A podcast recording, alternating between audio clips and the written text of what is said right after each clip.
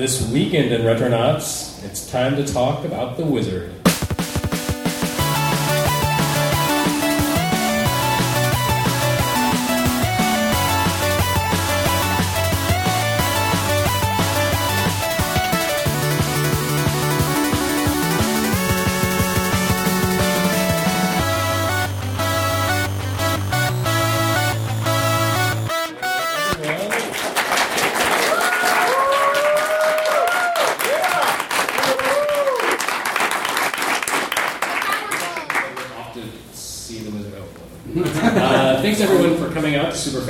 FamiCon this weekend uh, to see this panel. Um, I'm Jeremy Parish, co-host of Retronauts. With me also is Chris Sims, occasional guest on Retronauts, right here in Greensboro, North Carolina.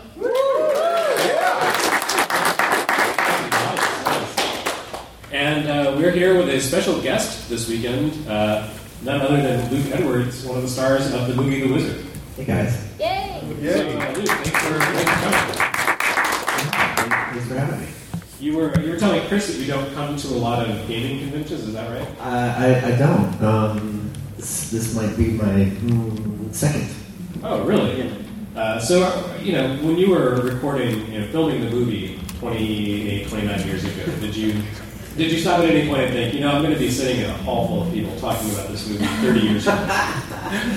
Uh, I, I didn't have that thought didn't occur to me. Uh, the uh, you know the possibility is out there, I suppose, but um, no, I, I never thought never thought it would be. Well, just to add a little context here before we get started, um, I'm sure everyone here in the room knows what The Wizard is, but of course, it was a film produced back in the late 80s. Uh, I don't, was it like bankrolled by Nintendo or something? There's a very strong presence of Nintendo, specifically Nintendo, not just video games in that movie. Um, yeah, well, they were they didn't bankroll it. They were they were involved at, at that time. You know, uh, product involvement with film was way way different. So they, um, you know, they they were involved, but they weren't to, involved to the degree that companies are now. Right. So they, you know, in, in a lot of instances, they just handed off products and said, So, like, find a way to get this into the movie. include this, Okay. and we'll be happy. Which is which is how you end up with kind of weird things like um, Nintendo games and arcades. I mean, Right. some of that existed to a certain degree, but not quite to the degree that you see in this movie. Right, right. Yeah, when, when we watched it uh, last night, it, you know, I, I remembered that, you know, all of the, the cabinet games that that those games didn't exist. Right. Uh, so I, I guess some some did. I mean, maybe you could find Contra. Yeah, there was there was something called the Play Choice 10 where they would take Right. you know the NES games and they would put them into like a, a pay for time system where you could try them out. It was basically like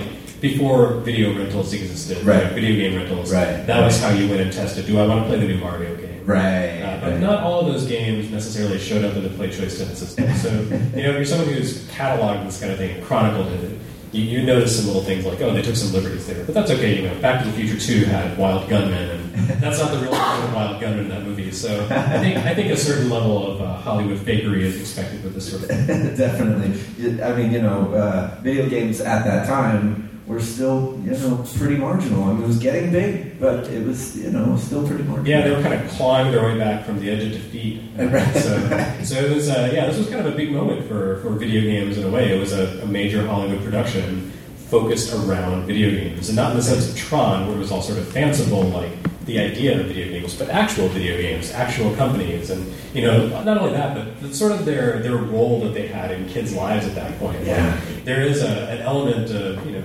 very genuine passion with the I think the kids you see in the movie I think that everyone out there who's watching the movie in 1989 could be like, I get that, I, I relate to that.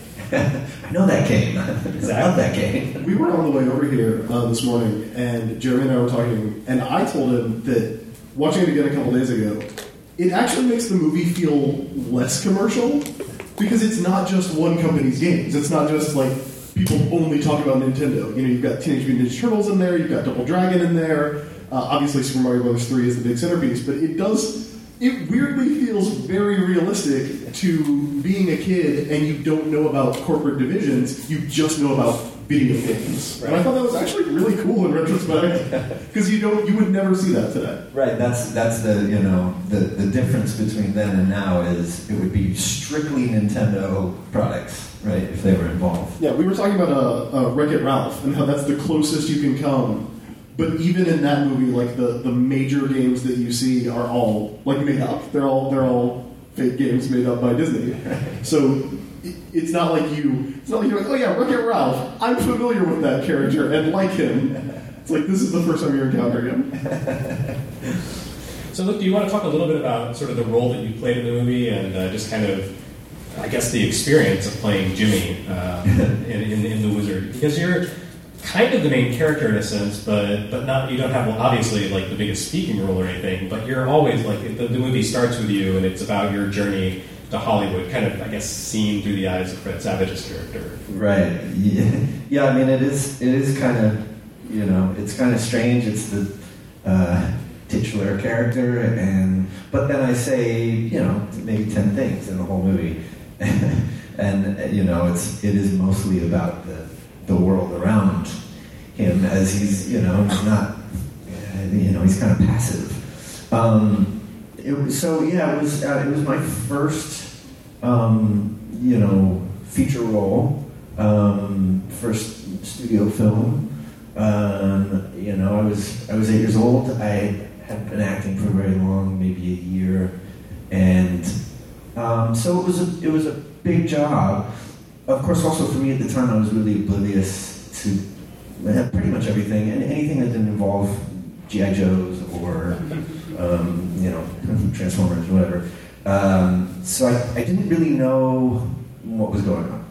it didn't really it didn't really mean that much to me, you know, at the time. It wasn't until kind of later that you know the perspective of who these people are and you know the, the scale of everything.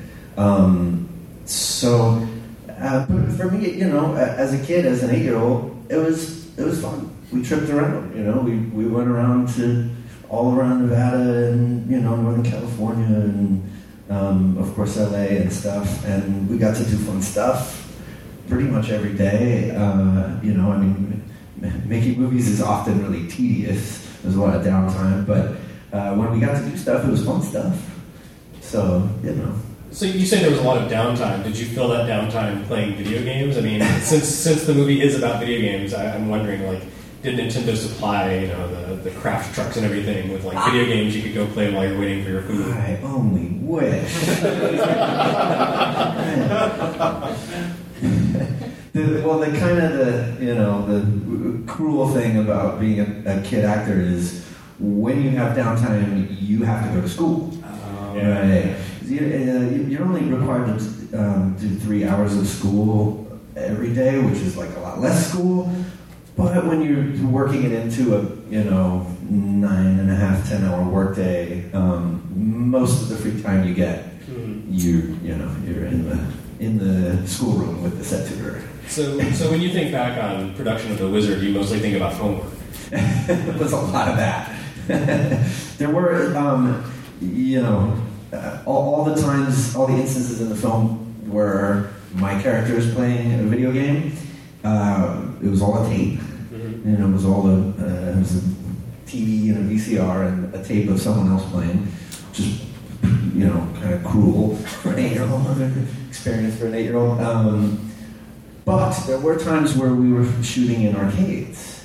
And so the downtime when we were in arcades was great because then I could play games, and they would open they would open up the front of the game, so I could just you know uh, Hit the dip switch right. yeah free play basically.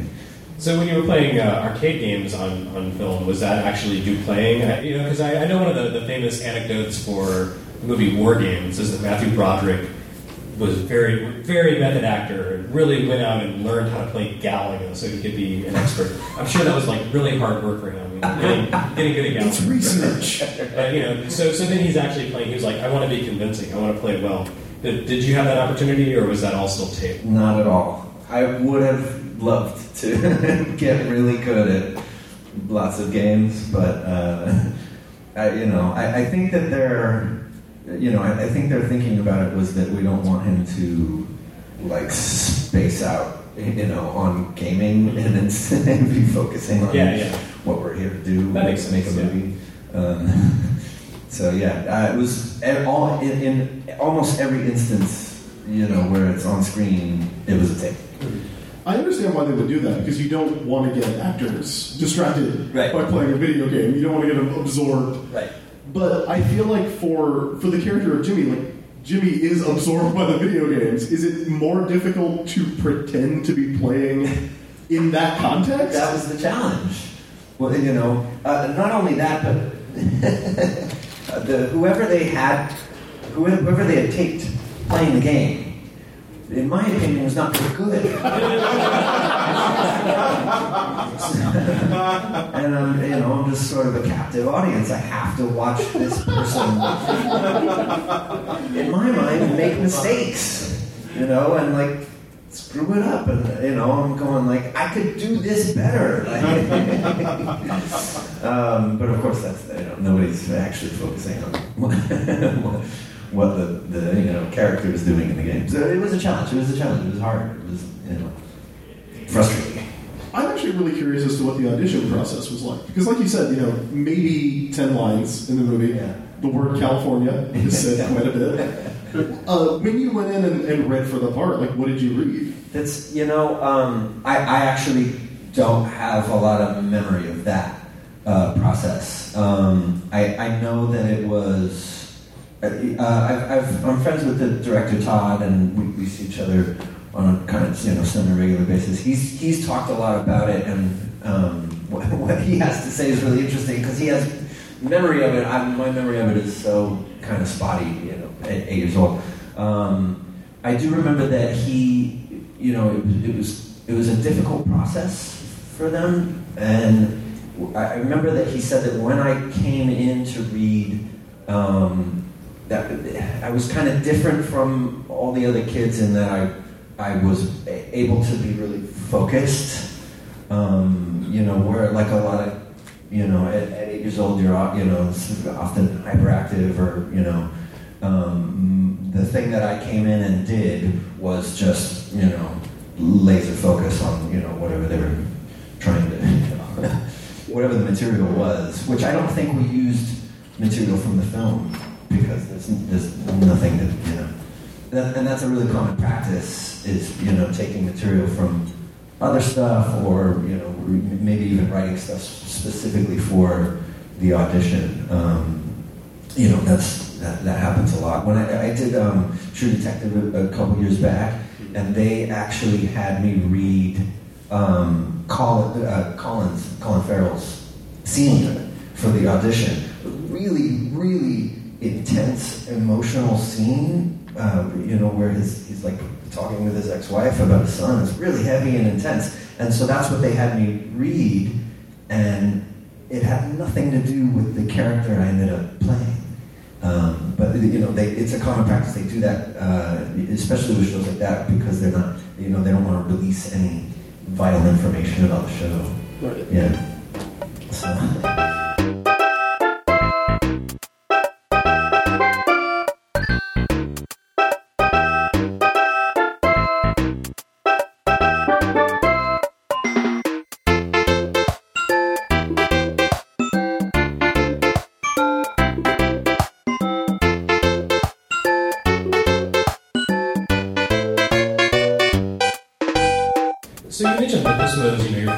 major feature role, and um, you'd only been acting for about a year before that. Yeah. How did how did you get into acting in the first place, and what specifically brought you to this movie?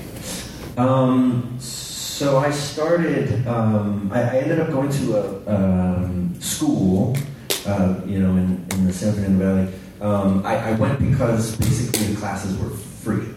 Uh, my my my uh, let's see, my mom had traded uh, one of the owners of the school uh, a massage for uh, you know a class, and they kind of said to me, "Hey, you want to go to a you know acting school?" And I'm, you know, seven years old, I was like, "I don't know, sure."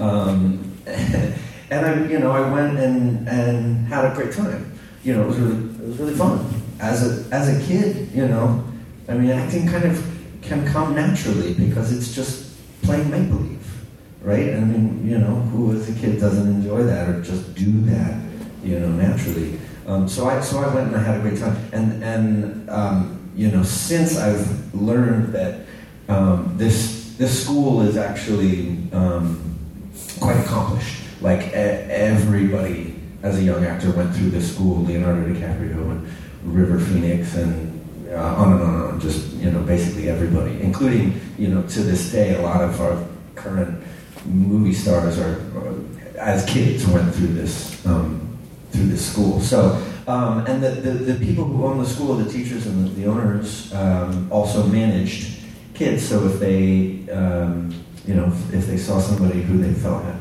you know, something, they would set them up with an agent and uh, coach, go to the actual auditions and coach us for the auditions, which is very, very rare. Um, and um, yeah, so I did. I, I honestly just kind of fell into it. I never had any intention or you know thought of being an actor. Mm. Yeah. And so this movie specifically, like, did someone come to you and say, "We think we have a role that's perfect for you," or did your agent come to you and say, "Hey, we heard about this movie, we want to try out for it"? you know, the, very much the, the kind of standard, uh, you know, Hollywood audition process. It's a it's a fairly big film, um, a big feature role. There's not all that many for kids, you know. Um, so it was, you know, it was a call that every kid of that age is gonna is gonna go on, you know. And of course, it's a video game movie. Everybody's Right. like, you know. Did you know going into it that it was going to be, you know, so focused around video games that it was going to be the debut of Super Mario Brothers 3, like the biggest game of the year? Not at all. I knew, not, I knew really nothing about it. I mean, you know, they they don't tell you much. Hmm. You know, they, they give you some material. I feel like the age of like seven or eight years old is when you're just starting to figure out that actors exist. that, like the people you see on TV aren't real. So you're at that age, and then all of a sudden you're on a on a set with a director and a cameraman doing multiple takes. Like, obviously you've stuck with acting, but did that kind of is it possible for like an eight year old to be suddenly disillusioned? Like, did that happen at all? Um, I didn't, you know, I, like I, you know, like I said, I was kind of an oblivious kid. you know, I, I really lived in my own like world, um, and so I, I didn't, I didn't really know. I didn't watch The Wonder Years. I didn't really know who Fred was. I kind of knew of his, you know, celebrity, but I didn't, you know, I, I just didn't really have any connection to him. I definitely didn't know who Beau was. The only guy that I really knew was um, Christian, and and um, I th- I'm not sure, but I think it was because of Heathers, the movie Heathers, which I don't know why. If I if I was watching that when I was seven, I don't know why I was watching it. that a while doing seven year old. I don't know, I, I may be wrong about this, but I knew, I, I remember specifically that I knew Christian, I knew who he was, and, th- and I remember interacting with him, and he was super, super nice to me, um, and I remember being very like, oh, that's, you know, oh, cool, he's a, he's a nice guy.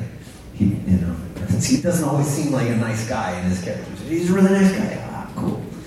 Oh yeah, we, we, you kind of touched on the fact that you had a very small speaking role in the, in the movie, despite you know, the fact that you have so much screen time. Was that like something you had trouble dealing with? Like, was it frustrating? Did you did you want to speak more, or were you just kind of happy to go along with you know the assignment they gave you?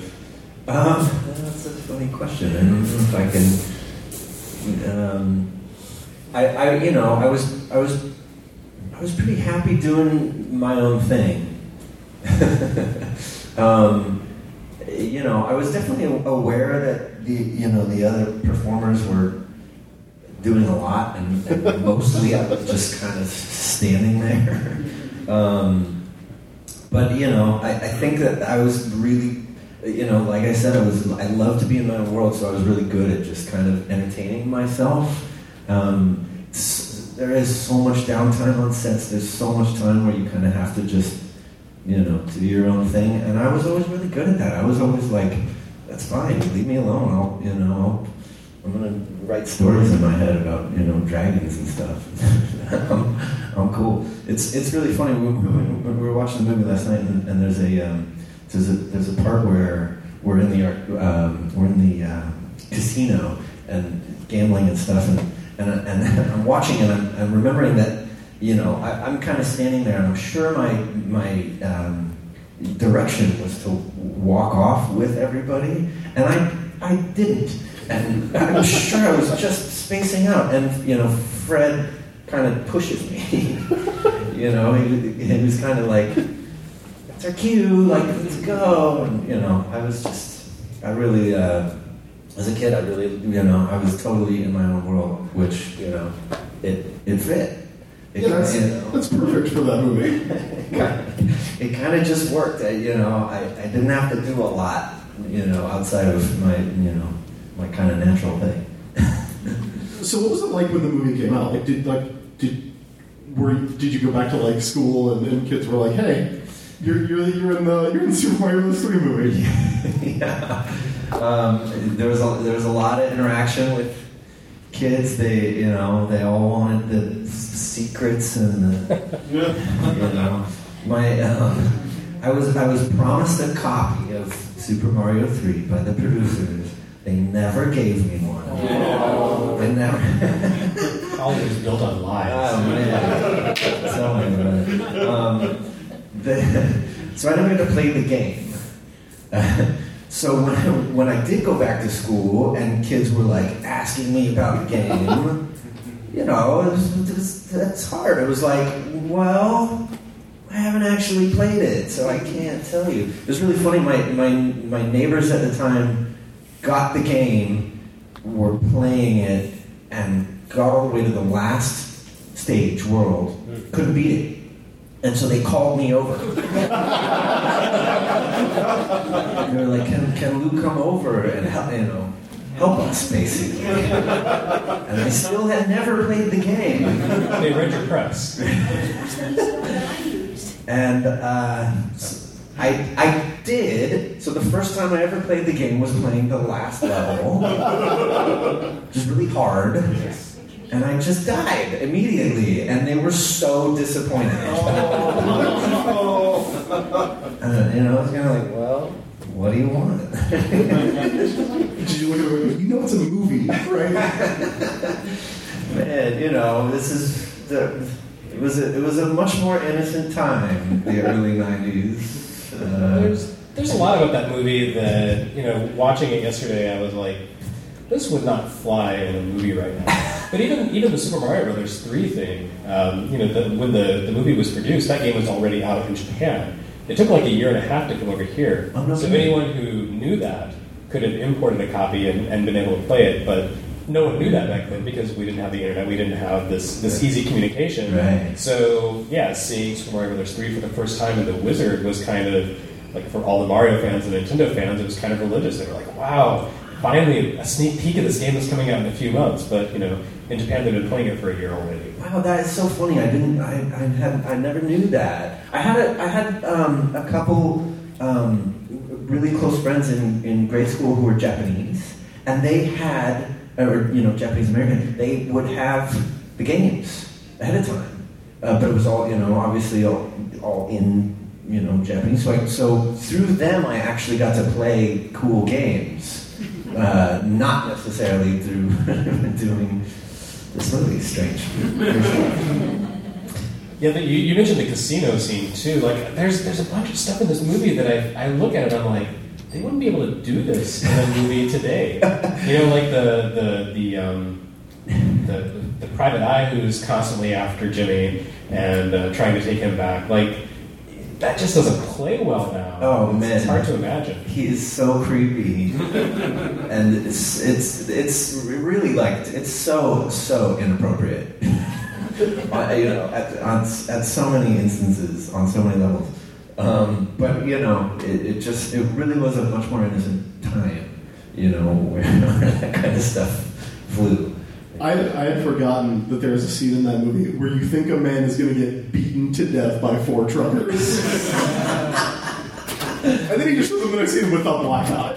Right. Oh, darn. The, yeah, right. The most like you know, Yeah. they punched him once in the eye, and that was it. It's good. We're, we're done here. That's the code of the trucker. I remember seeing that movie, and I remember seeing the, the previews for it, and I remember seeing it when I was a kid, and it made such an impression. I don't know if I've watched that movie until a couple days ago, and, and you said you watched it last night. But things about that movie stuck with me, like the line, he's got all 96. I was like, I wish I could own 96 video games. only, a, only a wizard could give me that kind of magic power. Uh, as you moved away from it and, and as time went on, and it kind of became this, this thing that kids who were growing up remembered so vividly, like, did you go back and revisit it ever? Um, I, I did. I, you know, I have a I have a strange relationship with every movie I've ever done. I don't particularly enjoy watching my own work. Um, Todd, Todd uh, the, the director, um, actually forbade me from uh, watching dailies, you know, which is kind of a sometimes a common practice. Some guys don't do it at all. Um, he, he, you know, he kind of, uh, as I said, forbade, forbade me from doing that, and th- that practice kind of stuck with me, and so um, I don't know. It's kind of a strange. Uh, there are a lot of actors who are this way. They're you know actors who have never seen the films that they've done. Um, so I, I, I, have. It's not that extreme for me, but I kind of have a similar relationship where I don't. I don't really enjoy watching my own work. I enjoy the films. I enjoy other people's work in the films, but I don't enjoy watching my work. So uh, you know, as uh, in, in like in a recreational way, I don't think I would ever revisit any of my films or you know projects, anything. Um, the times where I do watch it is you know at at you know events, and almost every time there is one I say, I've seen this movie a lot, and I might duck out. and then I and then I sit and I watch the beginning of the movie and I get sucked in. And I, you know, the truth is, I actually really like this movie. It's not the greatest, you know, piece of drama ever made, but it's fun. And it's, there's so much cool, you know, for me, I mean, I grew up in the 80s. There's all this nostalgia, you know, that I get sucked into. And so, anyway, I, I end up watching the movie every single time, and I have a great time, and I laugh, you know. It, it's a fun movie. It's fun. It, and it's very memorable. And a thing that I really appreciate about it is it's it's kind of in that weird overlap period between like video like movies that are obsessed with technology and video games and hopping on trends and getting the new thing and then this weird like 70s aesthetic where there's truckers and there's like kids going on an adventure and like evil adults chasing them down it's a really interestingly made and, and plotted movie i think it, yeah it really is I, it, you know I, I love um, I love like kid adventure movies. That's probably my favorite, you know, genre, subgenre of films. You know, like for me, watching Stranger Things has been super fun because it's like, you know, tap, tapping into that thing, which, you know, there's not all that much of it. Um, so yeah, that you know, that dynamic of like kids going off in the world and you know, scary world and having adventures. I love that. You know, I, I don't know. For me, it really it works. Yeah, and I think there's I, I think there's a little bit of the Wizard in Stranger Things season two. I think you can see it. They don't. They never. They've never made a uh, direct reference. Uh, a lot, you know, a lot of shows have. Uh, I don't know if you know that show, uh, Goldbergs. Yeah, they've they've made a couple direct uh, wizard references. Anyway, Stranger Things never has, but I, I keep watching for it. well, you know, it's, it's a little early for it. I think that, that the Stranger Things is set in 1984, 84. so it predates the movie a bit. That's right. There's a lot of hanging out in arcades in that movie. Yeah, that's all I'm saying. I mean, it, it definitely has that that sort of same 80s vibe that you get because arcades were a thing back then. It was a place where people went to hang out and you know uh, compete against each other and play around and you know just waste time. Like those those don't really exist anymore. Certainly not in the same form that they used to. Totally. So yeah, you get you get that like that slice of light. It, it, it's also you know a time before Amber Alerts, Right. before cell phones, before you know a point where it would have been actually probably pretty easy for Jimmy's parents to track him down and you know for his face to show up all over the news and on people's phones and so forth. Right. So yeah, it, it's it's very much like not even just with the video games, but but it really fits in a certain time, and I think it's a great sort of uh, you know like a timepiece that way. I think what do you call it? Like a time capsule. Yeah. So yeah, totally. Yeah. Yeah. I mean it's very it's, it's a very specific you know little piece of time. Yeah, I, I love you, you know the in, in Stranger Things the the high score thing. You know that like that at a, at a time that was really a, an important thing. You know, I guess it's sort of been replaced now with you know competitive or professional you know kind of gaming, but. You know, there was a time where it was like, yeah, I got the highest score. I'm the coolest kid. Yeah, absolutely. The, the, the last job I had, my, my boss was someone who got into the games industry and the games press because he was a high score champion on like Defender and stuff in the early '80s. No way. So yeah, like that was that was a career move. It was something you could build a life on. Right. Once upon a time. Fa- you know, fame. Exactly. Or if you had the same three initials as someone who had done all the work, you could probably sneak in there. There's no way to verify it. yes, yes. Right, you can just go to go around to all the games and find the you know, and like, oh, that's me. Yeah, that's me. I just I go by a different name. It's a very that's a very uh, elementary school thing to tell people. I think, or maybe that's just me. Maybe I just revealed that I was a liar as a child.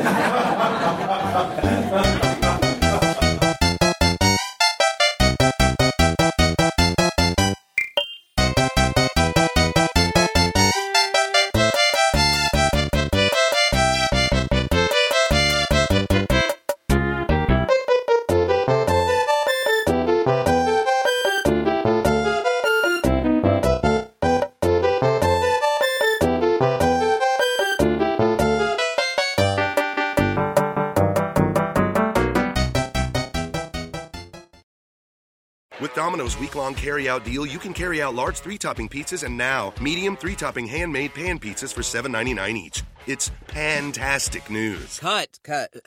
Puns? You mean pans? Calling all pan addicts for two layers of cheese on crispy golden crust. So grab your panty packs, because Domino's large three topping pizzas and medium three topping handmade pan pizzas are $7.99 each. It's pandemonium. Fantastico. Carry out only. You must ask for this limited time offer. Prices, participation, and charges may vary.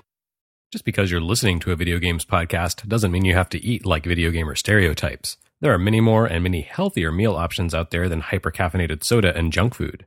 Consider supplementing that all pizza diet with a subscription to HelloFresh, a meal delivery kit service that brings you fresh food prep kits to your door. HelloFresh offers great convenience. They deliver food directly to your door in compact insulated boxes. You can choose your delivery day in order to best fit your schedule, pause your account when you won't be around. All the ingredients come pre measured in clearly labeled meal kits with simple instructions, so you know which ingredients go with which recipe. Every week, HelloFresh offers a new selection of chef curated recipes from one of three plans to choose from. There's Classic, which includes a variety of meat, fish, and seasonal produce, Veggie, packed with plant based proteins, grains, and seasonal produce for those who prefer a vegetarian diet, and Family, quick and easy meals crafted to please and feed an entire family.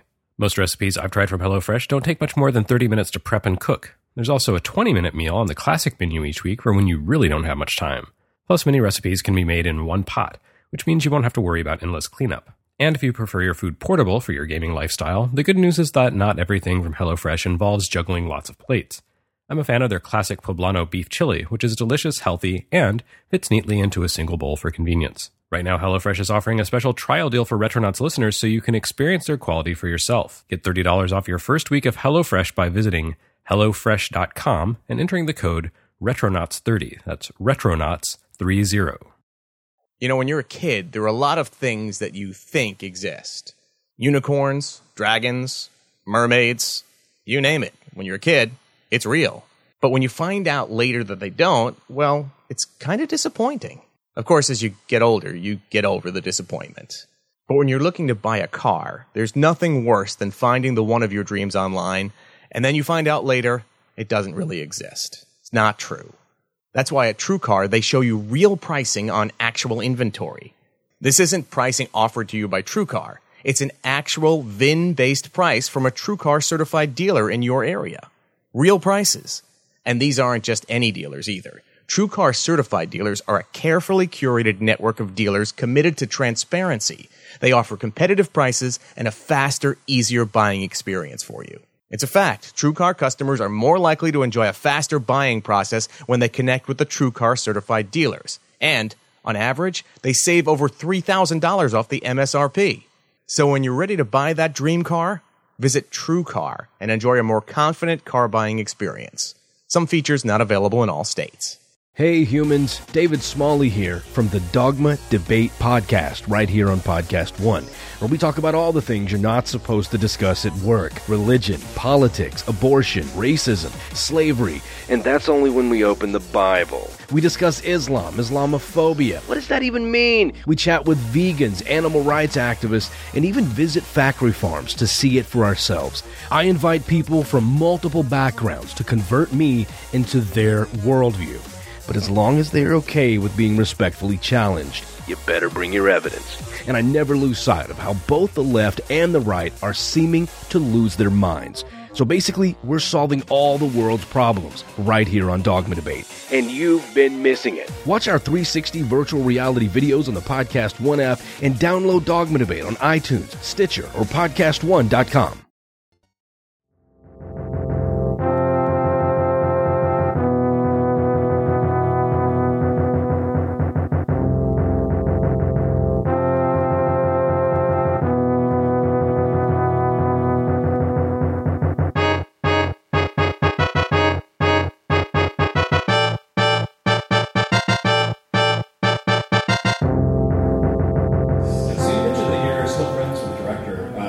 in touch with any of the other cast members? Have you collaborated with them on anything in the years since? I, I haven't. Um, I see I see Fred, uh, you know, around town on a I don't know semi-regular basis. Just just in the sense that we run into each other. Um, yeah, Fred's a, a real successful comedy director these days. Okay. Yeah. Um, He's done a, he, he, and it's, it's very cool. Um, he's done a lot of great shows, Always Sunny and stuff like that. Um, so I, I, I kind of look, you know, I'll say that I look forward to the time when I can, you know, work with him again and collaborate on something. Um, I, I talk with Todd because he's, uh, you know, we, we go to events sometimes together, and he is such a super, super nice guy, and um, you know, has always been really complimentary. Um, but I, I, other than that, I don't really see anybody. Um, I have kind of a weird story about um, Jenny. Um, I, I, I haven't seen her in probably 20 years. Um, uh, it had been a long time since I had seen her since we did, you know, did the film together. Um, you know, just to go a little deeper, Fred, Fred at the time was a huge star. Uh, the, you know, probably the height of, of his fame, and he knew it. And um, so he was, um, you know, he was a he was a kid star. He was the biggest kid star in the world, and he behaved as you might. Um, anyway, so Je- Jenny, Jenny and I got on really well, and we kind of like teamed up. uh, you know. So anyway, I, I felt like I had a, a bond with her, and um, I didn't get to see her after, and it was a long, long, long time. Anyway, I, I was at a party in LA, in Los Feliz, when I was like eh, 19. And I was really drunk. And it ended up being her house. so, so I, so I saw her, and we had a moment of like, oh my god, you know, it's so good to see you, and you know, da, da, da. However, I was I was drunk, and so um, it wasn't it wasn't quite the reunion that I was hoping for, or that I have been hoping for for uh, since our filming. Um, so uh, you know, she's a big kind of rock star these days.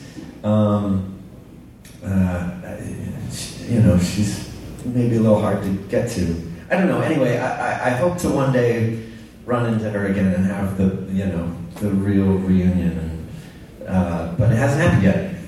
Say all these years later. It's probably been interesting for you, kind of, you know, just as an observer, to watch some of your co-stars, uh, like their their their celebrity grow, like with Jenny, and for others to kind of subside and kind of you know vanish from the limelight. Um, I don't know, like what what has that experience been like for you? To just kind of watch, you know, to chart the careers of all these people you've worked with, not just in The Wizard, but you know, in other films, like you know, and, and just see how celebrity is is kind to some people and not so kind to others. It's bizarre. it's uh, bizarre doesn't even capture it. It's so so so strange. Um, ben, uh, Fred's brother Ben um, was around the set. He was he was on. You know, he was around for. I, as my memory, basically the whole shoot. Ben was closer to my age, and um, so Ben and I uh, got along really well. We, we played together a lot on set. Um, of course, after Ben, you know, did Boy Meets World, and uh, so you know he has his whole um, career. You know, it's great to watch, um, and it's also it's very very strange. Um, you know, God, Christian Slater is you know you know he was a huge movie star at the time and has kind of then had a lull in his you know work and then shows up on uh, Mr. Robot. And it's such a good show. I have two um, friends who are uh, former acting students who are on the show. Oh yeah. I love the show, and I get to kind of see all my friends work again. It's like, oh man, that is so much fun. Um, but it's it's really strange. I have a former uh, student on Stranger Things. I get to see her in the you know in this second season. Oh my god, it's amazing to see you know people who have been trying to do it, you know, break through and get a you know get a job where it's you know very visible. Um, but yeah, it's it's bizarre. You know, I, I worked with um, Christian Bale. You know, before you know he was before he was Batman. Basically, he was he was still a you know a star at the time. I mean, his first job was a huge job, so he's like a, a known guy. But um, obviously, when you become Batman, everything changes. um, You're Batman forever. for better or worse. You know? um, um, but yeah, I mean, uh, you know, so many people over the years that I've I've got I've been lucky enough to work with, and yeah, to to watch their. Um, it's a roller coaster, you know. The, this work in this industry for everybody. It's a just a super roller coaster. You know, people who people who manage to continue to work, they they beat the odds. It is it's insane. It's you know. It's- Well, and you, you continue to work. You've been in stuff like True Detective. Do you look back at your career and have any particular favorite standout role? Have you done anything you really feel like, yeah, this is what I was really aiming for? Um, I feel like I'm still. Uh, I feel like I'm still working towards that. Um, yeah, I mean, there's there's stuff that I there's stuff that I enjoy more than than others. For me, the first season of True Detective was one of the best shows I had ever seen, maybe the best. So to, for me to get to do this that show was was you know unbelievable, and to be the killer, you know, it's unbelievable, unbelievable job. Um, the, the, the you know the second season wasn't all that well received. Uh, the, the the role that I actually played was, I, I mean, we shot this whole sequence, all this stuff. Oh my God, they had me stab a watermelon. There, all, all this stuff that we did and shot, none of it ends up in the show. So it was like, uh, you know, it was a great job, amazing, and also super disappointing, you know, ultimately. Um, so I, I don't know. I mean, there's there's stuff that I'm proud of. There's stuff that you know I've I've been really lucky to be a part of, and I, I am still working towards you know that that thing, the car- you know career defining thing, if you want to call it that. Well, it's good not to peak too early. You know, right, right. um, yeah, a, a lot of my work recently has been um, also s- stuff behind the scenes, producing and uh, writing and stuff like that. So I feel like I'm also still working towards you know creating something. Right. You know. Well, you mentioned earlier that you know when you were on the site, you'd be like constructing these stories about dragons and stuff. Is that you're finally finding an outlet for those ideas? That precisely, yeah. The, the, the, you know, creating of stories has always been going on, and you know, more recently learning to put it put it down on paper and put it out in the world.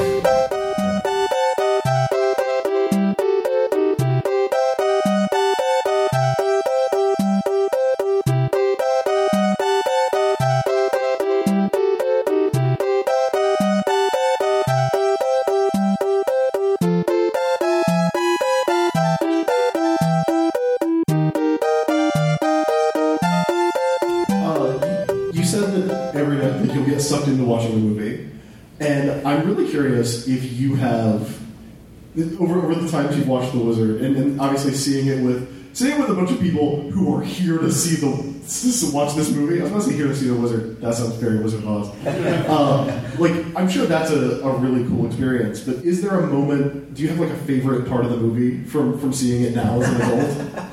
My all my favorite parts of the movie are the most ridiculous parts of the movie, um, which plentiful. yeah, I was going to say there's a lot of them. Um, I get such a kick out of the, the businessmen who are who we. That's like the first hu- hustle. Those guys are ridiculous. Those characters are. It's insane. Two like guys in suits who are play, you know playing a cabinet game and like very serious about it. You know, like Fred comes up and like, yeah, yeah, you guys are okay, and the guy's like, okay. I'm like a pro. Like, wh- who? What? That never existed. You say that. but my dad, when I was a kid, uh, I took my uh, I took my dad lived in Ohio. I lived in South Carolina. I took my Nintendo up one summer. When I left, he bought a Nintendo and only bought one game, and it was Dr. Mario, and he would play it every day. Oh he loved Dr. Mario and was very intense about it. He did not look joyful playing it. It was very intense. It was work for him. Yeah, I have, I have in my notes that I was taking while I was prepping for this and watching the movie. What kind of world is this where businessmen wager on video games at a truck stop? It's crazy. It's insane. But you, like you have all these sort of plot contrivances that you sort of need to propel the story forward. Right, right. They're sort of you know, kind of kind of fudge reality a little bit to get the story to where it needs to be. Right. It, well, it has it has to be some characters that have some money, right? It can't just be kids who have some, you know, qu- like I'll bet you some quarters. That's not going to work. it's got to be like, oh, we can really take them for some. I just, you know, it's it's it's maybe not even so much the creation of that character, but the way that those guys played the character. it's, it's just absurd, and I love it. I love it. I think the thing that I really appreciate about that movie, and, and the thing that makes it feel less like a big advertisement for Nintendo, because I mean, obviously, there's the Power Glove scene, there's the Mario Three scene, there's uh, Beau Bridges getting obsessed with uh, with the Teenage Mutant Turtles game, but like a thing I genuinely appreciate about the storytelling in that movie. Video games aren't the solution to the problem at all. Like, it's not what Jimmy wants. It doesn't fix anything at the end, and I kind of love that because again, I don't think that would ever happen today. Like, somebody from Nintendo would be like, "So Mario's going to heal this child, right?" and that doesn't happen. He wants something completely different. Yeah, we, we, uh, we were, we, you know, we, we talked a little bit about that last night. That you know, um, um, you know, is like wh- what kind of person is Jimmy? Um, you know, we, we talked a little bit about autism, and you know that Jimmy, you know, is he autistic a little bit or a lot, or or is he just you know kind of PTSD? Does he just kind of have you know?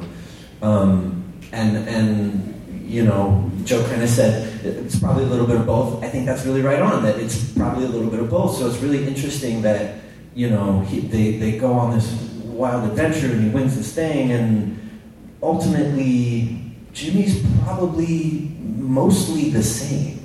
You know, he's kind of you know there's some cathartic act where he's able to kind of like let go, you know, of this thing that you know is kind of haunting him, but also he's still in his world. You know, he's still you know that. So I, you know, it's I don't know. A lot of people have asked me like, what's the you know.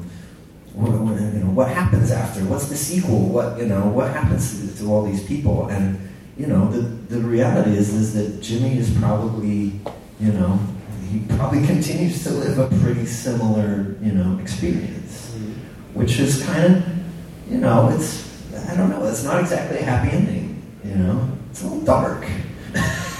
It, is, but it's, it's, I feel like you know if, if Jimmy is you know on the, the autistic spectrum, Mm-hmm. like the way this movie handles it is so much better than you usually see now in Hollywood, where autism becomes a superpower, and you have like Right. Sherlock or The Good Doctor or something, where like someone has superpowers because they're they're on the spectrum, and that's not that's not how it works. Like it, you know that, that that sort of thing is much more like what Jimmy experiences, where you know it, it just kind of disconnects him from the rest of the world. Right. So Right. yeah, like that was something that really kind of kind of caught my attention as I was rewatching it. Like you know, with a, with more of an awareness of, of of things like that, you know, issues like that. Like I'm kind of surprised that a movie of this vintage handled it the way it did. It's not. It's, it doesn't really make light of it. Like people are mean to Jimmy. Like Right. you see that in real life. Like that's how people act.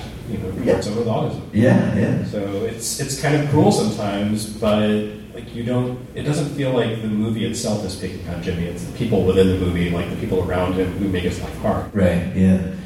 Yeah. Well, that, you know, so you know, the, the awareness of, of that has changed so much. You know, we we didn't in '88 have you know any awareness of the spectrum, right? Like that's that's a very you know it's a pretty new concept. Um, they you know in when we were working on the film and in creation of it, they referenced um, Tommy a lot. Um, so that's you know there were these kind of similar characters, but yeah, the way it was handled, you know, the the, the way that those people lived in the world and the way that they were treated, um, it was just so different at that time. You know, the, the understanding of it was, you know, uh, minimal. You know, at best, minimal. Um, And, and I still feel like for a movie that's so definitely pinned to a specific time, like pinned to, hey, this is right before Super Mario Bros. 3 comes out.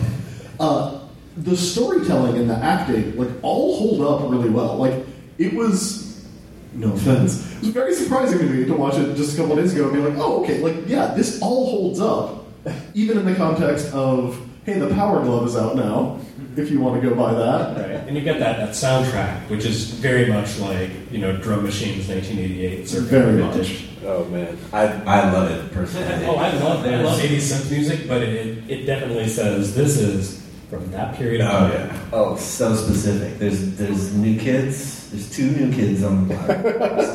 it's so awesome. Um, Send Me an Angel, which is such a great, rad, the best song. It's I, I love the music so much. That, that's definitely part of why I get sucked into the movie. Wasn't Send Me an Angel also in the movie Rad, the BMX movie? Oh, yeah. Yeah, okay, that's what I thought. Because I was like, I remember this being in a different 80s movie about a, uh, a very popular thing. But no, was it a montage? That's what I would. That's what I want to know. Was it also a montage song? Well, it's it's in the dance number where they're dancing on BMX bikes, which I think is, is not a montage, but it is close enough, I think. I love that this movie has a montage. It has a training montage with Nintendo games. I like I, that, And- I, and, you know- that, that never struck me until yesterday as I was preparing for this, and I was like, I can't believe they're doing the montage scene and they're playing like Double Dragon. And the game counselor who shows up. That, that poor guy with his binders, he's he's buried. That you know, that's so awesome that that was a profession in '88. I,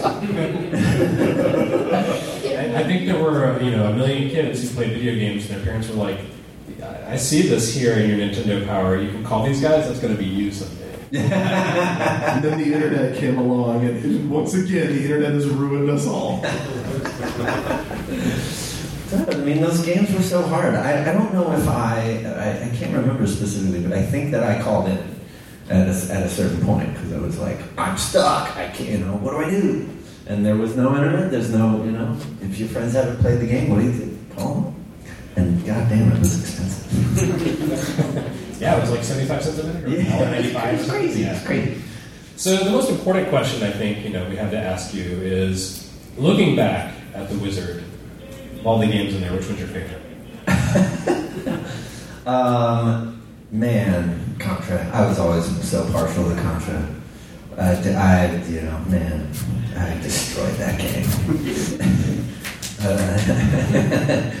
That's great. I, I think most people would expect oh, Super Mario Brothers 3 because that was kind of the big game. But but yeah, Contra, that, the, the NES version of that game is better than the arcade version. That's it's one of those rare rare rare experiences where you know owning it at home was better than playing it in the in the arcade. oh, totally. Well, it was a, you know, it was a hard game, and it was pretty important to have your secret thing and 30 lives in order to get to the end. And man, if you could figure that out, if you were in on that secret, poorly kept secret, the game was so fun. Oh my god! I mean, you know, I'm gonna go home and play it. Play it. I love that game so much. Love it. Do you have any other uh, like favorite anecdotes or experiences from working on the Wizard? I mean, you, you kind of touched on things, and you said you know most of your memories are homework, but but I feel like you know surely there must have been. You said you went to a lot of different places in Nevada, and North California. Just like I don't know, like in, in all of the time you spent filming, like what really stands out to you as like I love this moment. I love doing this. Um, you know, being, being on the back lot at Universal was was really fun. I, you know, I, I had I had taken the tour. I had ridden the um, King Kong ride, which is so so awesome. It's gone now, but it was it was really great.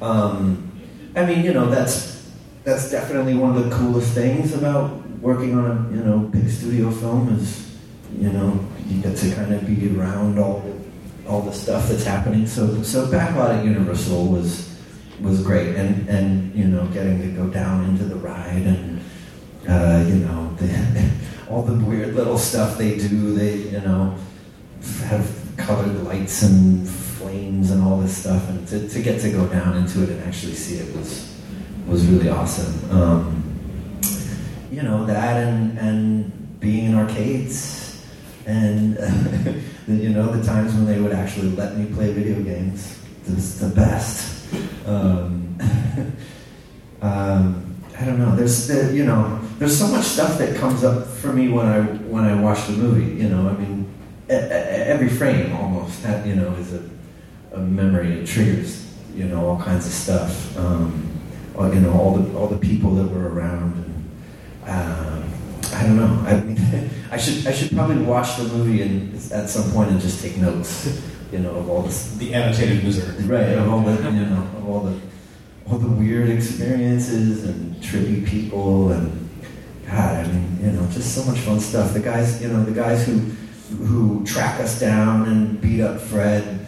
Um, they you know they were sort of supposed to be you know punks those guys were so nice. They were just like the nicest guys in the world.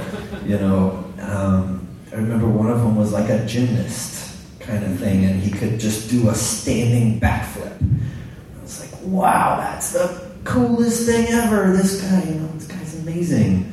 And then, you know, roll the take, and we're like enemies. Acting is weird. So how much of the movie was filmed on location, like around California, and how much was filmed actually at Universal? Uh, all, all, all of it is basically on location in the sense that when we're on the backlot at Universal, we're supposed to be on the backlot at Universal. Um, Right. So for like the, the video Armageddon or whatever at the end. Which which was on the you know was on a stage. They you know they built out. got like Wolfman out there. It's one of the you know, the Universal monsters. Yeah, right. Um, you know, uh, they, they did fudge a little bit. The tour definitely doesn't go by that at that time. I, you know, everything's changed, but at that time, the tour never went by there, and you know, this was like a you know back corner of the lot where nobody goes. But they, you know, they built out that whole thing, um, and it was, you know, I mean, it was super cool. Um, uh, yeah, I, yeah. it was it was it was neat. It was neat to be you know, uh, you know, on, on the back lot at that time. that part, you know, King Kong ride burned down. It's really sad. Come on. also, the earthquake ride. I remember the earthquake ride on the on that tour. So cool. You're in like a train station, and it, you know, earthquake happens. It all starts like falling apart. It's very cool. It's all gone now. All right, that seems like a great place to end. So, thank you everyone for coming to the panel. Um, thank you, Luke, for taking the time coming all the way here from what LA. Oh yeah. Yeah, so it's, it's a bit of a bit of a trip. Yeah. Um, I'm glad we could uh, yeah pick your brain a little bit about this movie. Um, so just to kind of wrap up, you know, Retronauts podcast, you can listen to us weekly, actually more than weekly. Uh, download us on iTunes or at retronauts.com. We'd love to have you listen to us. It'd be awesome. Follow us on Twitter, do all that stuff, yada, yada, yada. Um, Luke, what, what kind of projects are you working on now? Is there anything you can talk about, or is everything like in development and secret still? Um, there, there are a couple things. Um, I, uh, there's, a, there's a couple uh, small roles that I did as an actor uh, for films that are coming out soon. One of them is called The Super, um, with uh, uh, Val Kilmer, actually. Um, and um, yeah, it's kind of a. I have a small role, but it's uh, eventful. Anyway, that's coming out soon. Um, and um, uh, what else? I just uh, a couple of the films that I have produced have come out recently. One of them is called uh, Big Bear. Uh, really fun comedy. Uh, you know, bunch of bunch of my friends, really cool guys. Um, who wrote it and made it, and um, it's a fun movie. Uh, it'll be on Netflix eventually. It's kind of doing its you know thing right now. Um, what else? Mm, I don't know. Maybe that's it. Okay. Yeah. Well, everyone should watch for those. And uh, Chris, of course, thank you for coming and livening up the conversation. Always a pleasure. Thanks again, everyone. Take, take care. Thank you very much.